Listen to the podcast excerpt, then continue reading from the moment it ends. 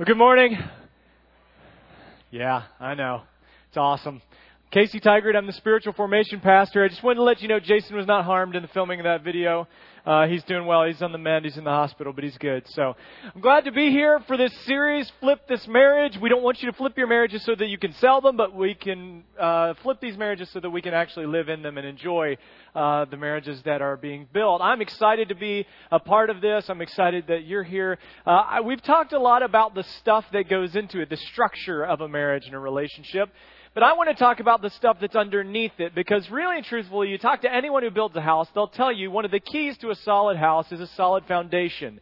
If it's built on something firm, something solid, something well done, and there's a very low chance that it's going to fall apart. But if it's built on something that's not solid, there's a very good chance that it will indeed fall apart. So we're going to talk a lot about foundations today. And the reality is, this is a big problem for marriages because we don't get a lot of good examples of foundations. Whether it's the families that we came out of, or whether it's the people that we see in our neighborhood, or whether it's just the kind of images of relationships we see in movies and television. So I, let me just show you a couple that came to mind when I was thinking about this. The first one is from Titanic, all right? Jack and Rose, right? I'll never let go, Jack. I'll never let go, right? One of the most watched movies of all time. This whole relationship gets its start in the cargo hold of a cruise liner. I'm not thinking silver anniversary for them, even if Jack makes it, right? Because it's just not a great place to start. Okay, how about this one? I'm reaching back a little bit for, for some of you here, and you'll know who you are. What about the movie Love Story? Right? The great line from Love Story is, love means never having to say, you're sorry. Really? Is the subtitle to this film, How to Destroy Every Relationship You've Ever Had, Ever Will Have, or Ever Should Have in the Future? Are you kidding me? Let's practice that this week. Just if you're really in love, don't say you're sorry for anything this coming weekend. Let's see how that pans out. Our pastoral care department's going to get flooded if we do that. And finally, the one that seems very, very apparent to me, the one relationship, is Charlie Brown and Lucy. Because, come on. Honestly, there's got to be something else going on there. The guy just keeps coming, trying to kick the football, knowing she's going to move it. What is it that draws him to her? I wished some Saturday mornings he would just veer to the right and just kick her. You know what I mean? She pulls the ball out of the way, fifty-yarder through the uprights. Lucy is good.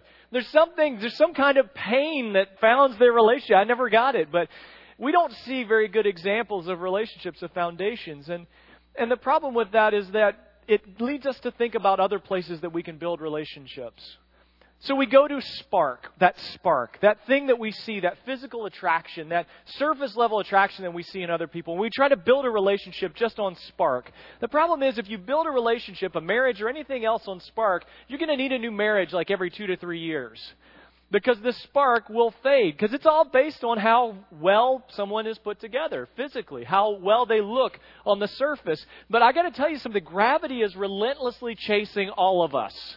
Okay? You are going to wrinkle and sag in ways that there is no iron in the world that it could take care of. Unless you're Kenny Rogers. And apparently he has something that we don't know about. So that's why we've got to, when it comes to founding our relationships, it can't be on spark because things get in the way. Mortgages, kids, jobs, stress.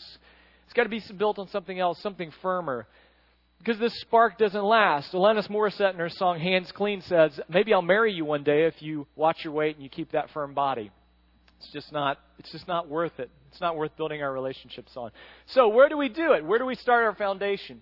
Well, Jesus has some really good direction on that. And if you have a Bible and you want to turn there, we're going to be in uh, Matthew chapter seven this morning. If you don't, that's all right. We'll have it on the screen. But Matthew chapters five through seven are some of the most powerful teachings that Jesus gives for practical living every day. It's world-changing kind of stuff. And in the midst of that, he starts talking about the foundations of our lives. And I believe this applies not only if you're married, but if you're single. This applies to your life, the foundation. foundation of your life. But if you're married, it definitely applies to the foundation of your marriage. So in Matthew chapter seven, verse twenty-four, it says this. Everyone then who hears these words of mine and does them will be like a wise man who built his house on the rock. And the rain fell and the floods came and the winds blew and beat on that house, but it did not fall because it had been founded on the rock. And everyone who hears these words of mine and does not do them will be like a foolish man who built his house on the sand. and the rain fell, and the floods came, and the wind blew and beat against that house, and it fell, and great was the fall of it. So Jesus contrasts two different people in two different houses. The first one, the wise man, goes for the bedrock. The bedrock is not just the rock that you find in your garden. It's the stuff way underneath the surface. It's the stuff that you have to dig with machinery to get to. The stuff that doesn't move. It's part of the earth. And what Jesus says is that when you build your house on that kind of depth, on that kind of firmness, on that kind of stuff, rain and wind and everything that's going to come at it from the outside can't knock it over. So when I talk to new couples who are getting married, I tell them there are three things that are going to endanger your relationship: money, sex, and family. And not necessarily in that order. Your, how you handle your checkbook, what you do in the bedroom, and how you handle his family or her family or your kids is going to traumatically affect your relationship. Because those are things that will bring storms of arguments and dissension and disagreements if you're not on the same page. Sometimes it's that internal stuff, but sometimes it's external stuff, whether it's baggage we bring from other relationships, or whether it's stresses that we have in our job, or unemployment, or just our, our feeling of... Uh, of you know, unresolved anger or stress or any of that kind of thing. It's going to beat against our relationships. And what Jesus says is the house that's built on that deep stuff, the stuff that's way below the surface, those are the ones that can stand up against anything, any storm, any flood, anything that comes against it. It will not fall. So we have to begin to dig, get down to that bedrock. And that's where the foundation needs to begin. And Jesus says the reason it doesn't fall is because it was founded. And here this word is not only just founded, but rooted, meaning that this is where it starts to grow from. So in Ephesians three, it says, look, so that Christ may dwell in your hearts through faith, that you, being rooted and grounded in love, may have strength to comprehend with all the saints what's the breadth and length and height and depth, and to know the love of Christ that surpasses knowledge, that you may be filled with all the fullness of God. If you're growing out of that place in your marriage, if you're coming out of that place, it's going to be strong enough to withstand all the stuff that comes from the outside. Now, both this reference talks a lot about sticking it out. Because if you talk to married couples who've been married for a long time, they'll probably tell you there were moments where they thought they needed to cut and run. I can't handle this. I can't deal with this. And yet there was something that kept them around, and most likely it was because they were building on something more than just the surface, more than just the spark. They were building on something way, way deeper than that, something immovable that helped them stand up to it. And what Jesus is saying is that if you build your life on my teachings, it'll stand up to the storm. It'll stand up to the floods, because forgiveness is concrete. Love is eternal. Resurrection is heavier than the universe. These are things that don't move. These are the things that Jesus gives us. And the reason why also is because they're things that we don't see. They're things that are much, much deeper than we can even see. If you've ever seen a picture of an iceberg, what you'll notice is there is a mountain on top, but there are multiple mountain ranges underneath the surface of the water. And when we're building our life on the foundation of Jesus, it's not just about what you see. There's this stuff underneath it that's holding it up. An iceberg is dangerous not because of what's on the surface, but because of what's underneath. And our marriages will stand up, not because of what's on the surface, but because of what's underneath. So that's one guy. But Jesus talks about a second guy, a foolish guy.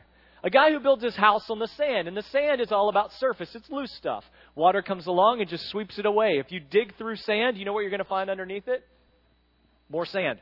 It's just going to keep going, and there's nothing solid underneath it. And so it just keeps getting washed away and whisked away. Now, the funny thing is, in the Bible, the word for sand is anemos, which is also the word they use for the beach. And I don't know about you, but this is about that time of year I start to get itchy for the beach.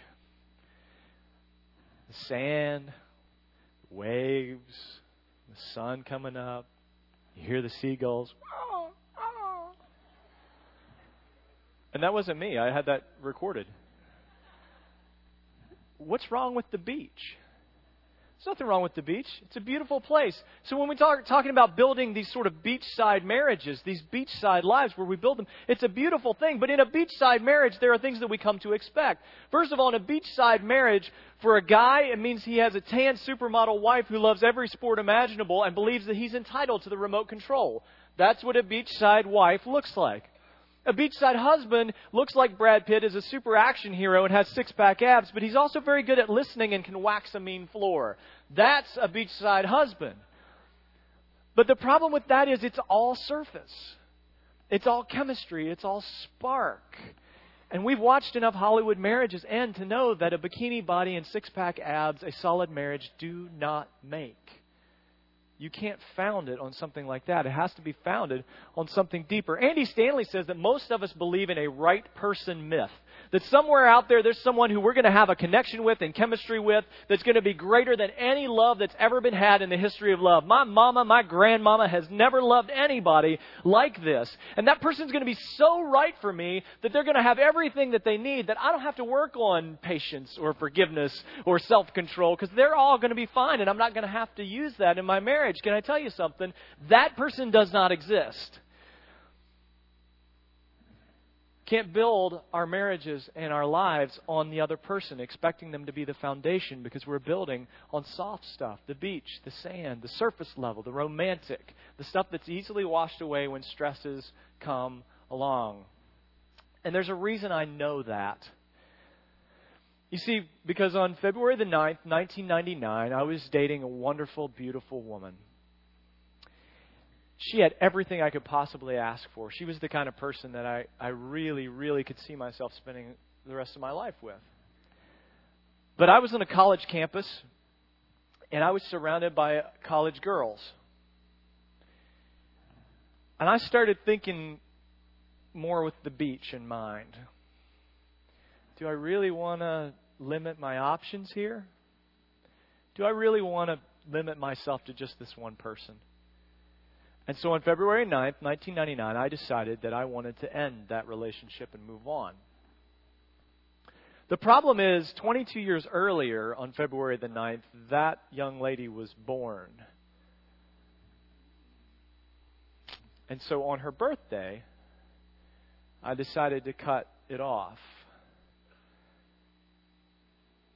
And the problem was, I never even gave it a second thought. Because for me, the only thing that really mattered was what was out there. Now, thankfully, she took me back, and in August, we'll celebrate eleven years of marriage. Don't clap. Seriously. Don't clap. I dumped my wife on her birthday. Give me a break. But it was because I was founded someplace other than something stable, something something that would last. I was thinking about things in terms that would not last, that would be passing away pretty soon. And the Bible says, Jesus says, that the fall of that house built on sand is great. The word there is megale. The reason why it's so great is because when it goes down, it's like a human grenade, and shrapnel goes everywhere. Emotional, spiritual, psychological, for the kids, for the family members, for the friends. It goes everywhere. When those houses built on sand fall, there is no one who's left unaffected, because it's something serious. It's something deep. It's something that, that, that will wreck lives and, and change lives. And that's that image of her birthday still hangs in my mind. And she tells me, just, I've gotten past it. And I'm like, well, good for you. I'm still feeling pretty bad. So when it falls down, when it's built on sand, everything gets destroyed. So how do we keep from going there?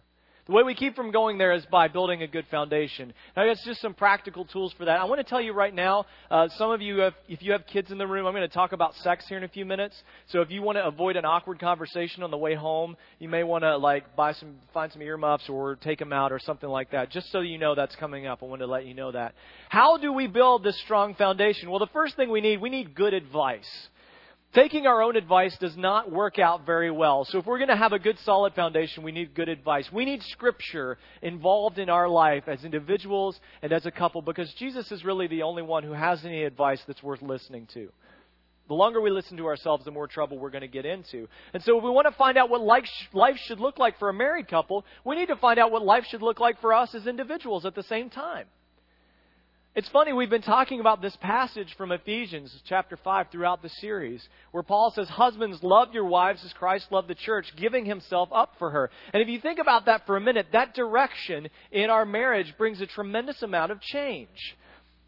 What would your marriage look like if you were willing on a daily basis to die for your spouse, to die to your agenda and set it aside for the sake of theirs? Jesus understood this because this is the way that Jesus carried himself.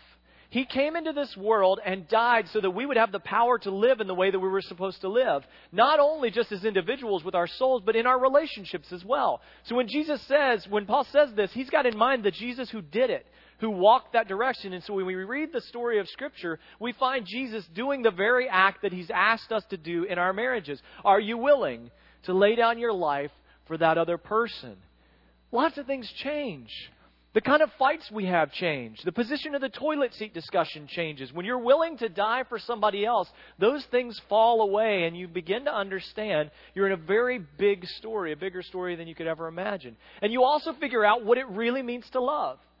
Jesus says there's no greater love than this, than a man would lay down his life for his friend. If you truly want to love your spouse, die for them. Die to your agenda. Die to your excuses. But only Scripture is the thing that can keep us doing that. Only Scripture is the thing that can give us the power to do that. The reality is we're changing as individuals, and the power of God is changing us through the Bible. Charlie Shedd said this. He said that marriage is not so much about finding the right person as becoming the right person. When we involve Scripture in our marriages, it's transforming us as individuals so that we can be better in that partnership, so that we change to become the person that the other person needs in their life. Andy Stanley says it this way, are you the person who you're looking for is looking for? If you want them to be upstanding, biblically founded, foundational kind of people, are you an upstanding, biblically founded kind of person? That applies to single and married couples. Are you the kind of person you want your spouse to be? And if you're not, then get the Scriptures involved in there, and they will correct and push, but also they'll give you the power to do it. Listen to what Paul says. He says that all Scripture is breathed out by God, profitable for teaching, for reproof, correction, and training in righteousness, that the man of God may be competent, equipped for every good work. It's just not just so you know more.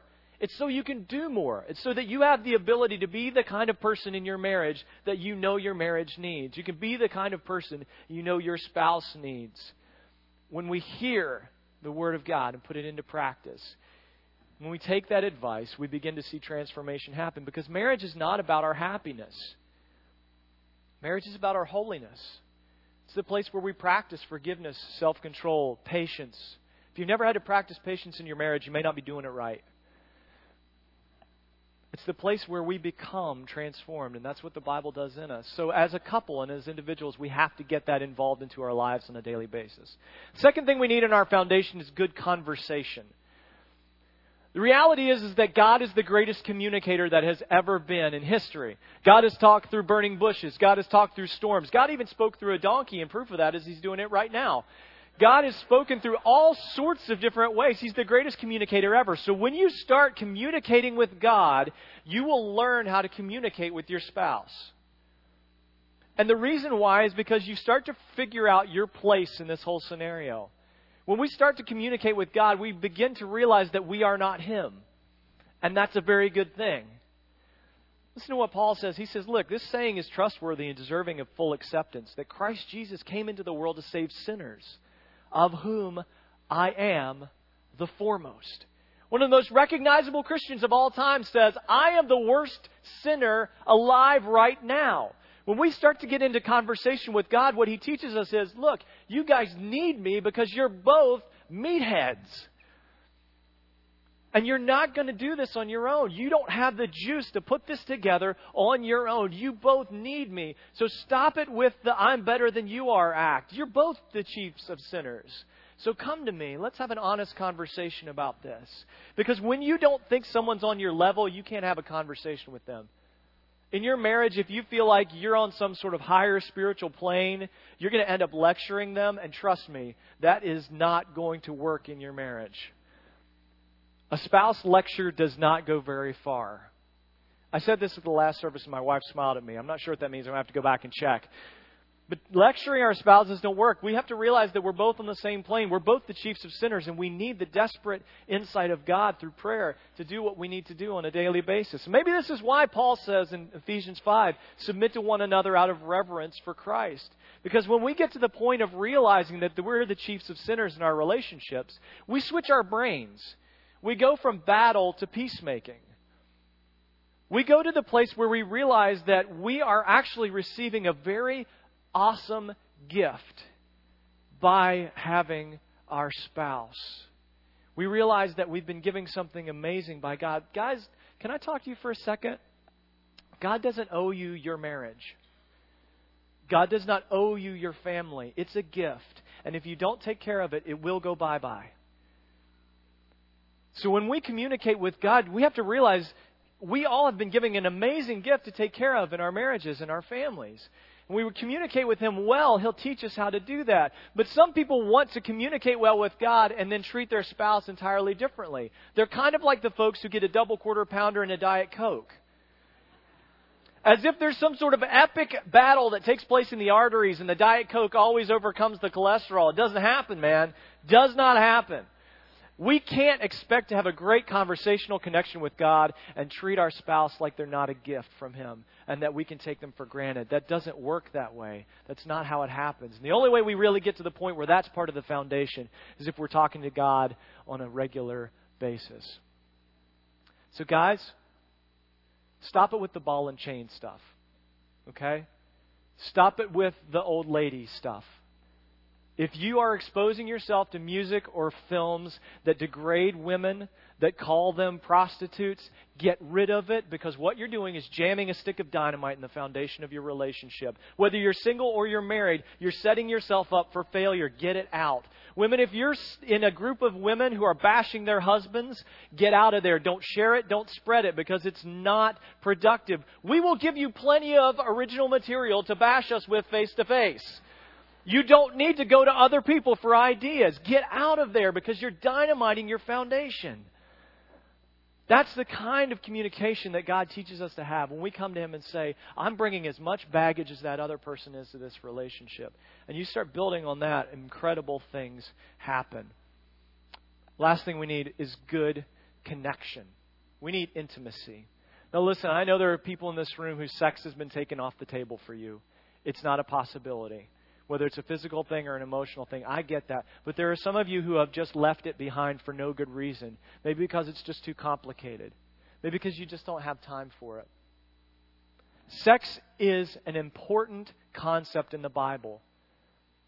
We all go in our brains to think about what the Bible says not to do in sex, but the Bible also says a lot of good things about what to do in sex. It's not an instruction manual, but it says a lot of good things about what to do in sex. Listen to what Paul says in First Corinthians. He says, do not deprive one another of sex, except perhaps by agreement for a limited time, that you might devote yourselves to prayer, but then come together again so that Satan may not tempt you because of your lack of self-control. Sex here, okay? Do I need to explain what this is?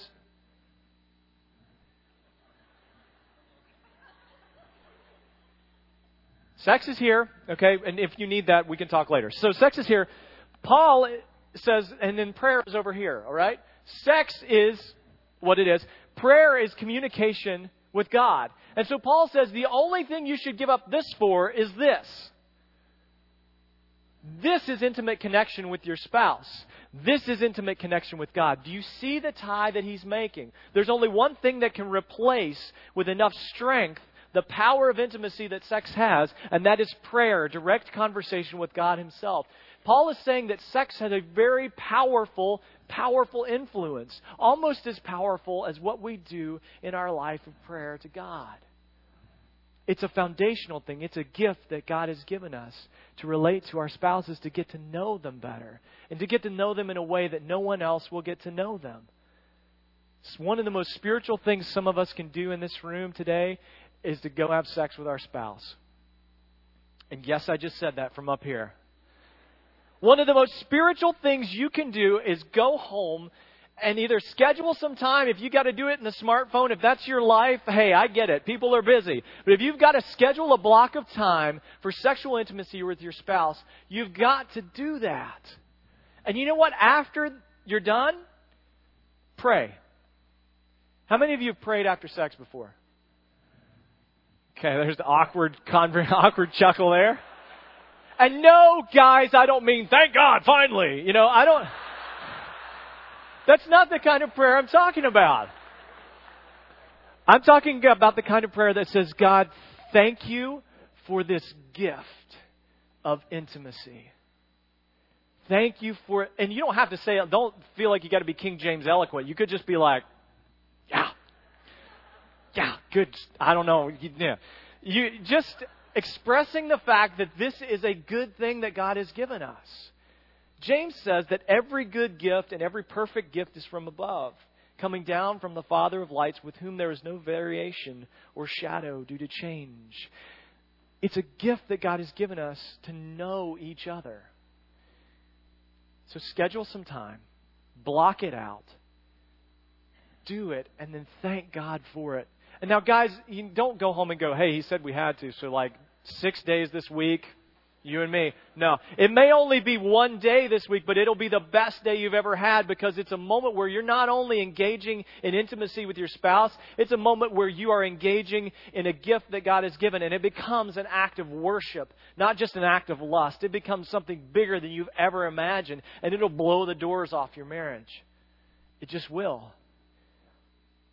Because it's about being known, and intimacy is all about being known. If you look at the Old Testament, the Hebrew word that's often used for sex on the wedding night is yada. So when you say yada, yada, yada, you're saying something different than you think you're saying. There's a great Seinfeld episode about that. But anyway, um, the word yada is about being known. Intimacy is all about knowing someone in a way that no one else gets to know them. In Genesis chapter three, it says this about Adam and Eve. Then the eyes of both were opened, and they knew, yada. They knew that they were naked, and they were sewed fig leaves together and made themselves loincloths. It's a different level of knowledge. It's an openness and an intimacy and a different kind of understanding of that other person than they've ever had before. So sex and intimacy are all about being known. Guys, your wife just wants you to know her.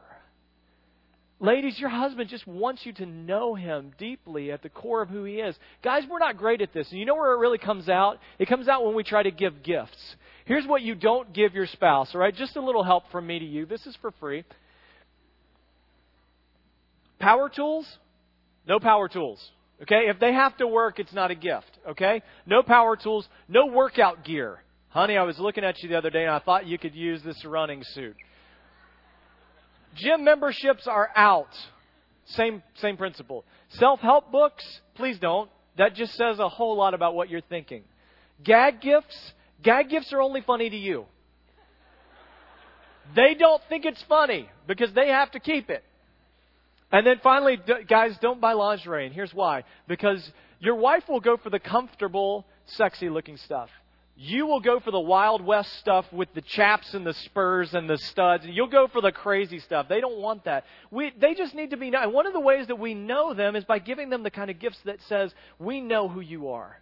We know what you're all about. We know what you want. We know what you like. We know you deeper than anybody else in the world. And when that's part of your foundation, amazing things begin to happen. Now, if you need more help with this, on Sunday or Saturday, June the fourth, we're having a conference with Les and Leslie Parrott. And this is for married folks, engaged folks, dating folks. It's just a way for you to increase your opportunity to have an intimate knowledge of your spouse. And they have a great online tool that they're going to debut at this at this seminar. I think it'd be really good for you to have in your hands. So after you leave here, you can go out. There's a laptop in the foyer. You can go out and register even before you leave. It's sixty bucks for the day, and you get lunch. Compare that to an hour of marriage counseling at one hundred fifty dollars. Bucks. Do the math. Whichever one is good for you, that's fine. But you can get that tool uh, at that seminar. So how do we know when our foundation is deep? And here's what Paul says in Galatians five. But the fruit of the Spirit is love, joy, peace, patience, kindness, goodness, faithfulness, gentleness, and self-control. Against such things there is no law. When you start to see these things emerge in your marriage, you know that you're building on that deep foundation. What would your marriage or your life look like with some peace in it? What would your marriage look like with some patience in it? Some self-control? Some goodness? Some gentleness? What would that look like? What would it look like if we tapped into this deep, deep foundation and began to grow out of it to where our arguments changed, to where we realized I'm bringing just as much baggage as you are? I want the peace of God to be a huge part of our relationship. Let's found what we do on that from now on. What will happen is the Spirit of God will infiltrate your relationship, and the storms that come, the money, sex, family, the anger, the baggage, the unresolved issues, all of those things that beat against your marriage and against your life will not topple your house. You will not fall. We have a, a privilege today to have Patrick and Molly Lockwood with us. Uh, Patrick and Molly are part of the singing group Mosaic that we've had here at Parkview on several occasions. And I got a chance to talk with them, and they're going to share a song with us. I got a chance to talk to them. Both of them came out of families in which their uh, their parents separated. And they both, their parents separated for issues of infidelity. And so as their relationship was coming together and as they were trying to figure out what it was going to look like, there was a lot of fear. There was a fear that the same thing that happened to their parents was going to happen to them. And Molly especially really clung tightly to love. Didn't want to release it, didn't want to let it go, didn't want to trust it, because what happened in my parents' relationship? What if it happens to me? What if love fails us? And God spoke to her very directly and said, if you release that love from your control and you put it on me, and you love me first, my love, the love that died for you, that Calvary love, will never fail you in your marriage. It will keep you and Patrick together through the toughest of times. When the storms come, when the floods come, when the rains come, it will hold you together. And so Molly was able to release that love to him. And now they've been able to experience three years of marriage together. And from that, they've got great stories. They've got a great connection with each other. But also they have this incredible, beautiful song that they're going to share with you today. We're going to prepare for communion right now. I, man, that song is just unbelievable. I'm always amazed by, uh, when you read the Bible, you find that Jesus is referred to as the groom of the church. And sometimes that image kind of doesn't seem right. Um, it's a very intimate picture to paint of the Son of God, to paint of God. And yet, that's His role. He came into the world to show us what true love looked like. Came into the world to show us what life could be for us. Not only in our individual comings and goings, but also in our marriages. He came to show us what reality was, what truth was, what beauty was. And He did that in such a way that it can be modeled everywhere. And this life of coming, laying it all down, dying for those you love, He then implants into marriages. And like the song says, this love of Calvary is your wedding gift for me. He gives us the greatest wedding present ever. The body and the blood, the bread and the wine, the body that will give us strength when we're tired, when we're stressed, when we're broken, the blood that will give us forgiveness and grace when we mess it up, and we will. It's going to happen. But in that moment, that gift to us brings us back to our center, to our foundation, and reminds us of what God has done so that we don't have to fear whether love's going to fail us. So the love of God never fails. Never fails. So as we take communion, will you let that idea marinate in your brain that the great bride that we are to God, the beloved, the one cleansed and washed by Him, He's passionately pursuing us, giving us the strength and help we need for our individual lives and for our marriages as well. As the trays come across, there are two cups. Reach in and take both those cups out. Hold them. We'll commune together. You don't have to be a member of Parkview to take communion with us. If you're a believer in Jesus, you're welcome to this table. Let me pray. Father God, how can we say thanks for this? For this moment where we know that we don't have to be afraid that love is going to fail us. In our marriages, in our lives, in our dating, in our jobs, in everything that we do, your love never fails, ever. And it goes so far as to die. In the in, in your Son, it came to die and then live again so that we wouldn't have to be afraid of the end anymore. That we could have the kind of marriages that you want us to have. And so let these elements seep into every crack in our foundation to firm up the things that we're building our marriages on today. Bless us in this time to focus our minds on you. It's in your Son's name we pray. Amen.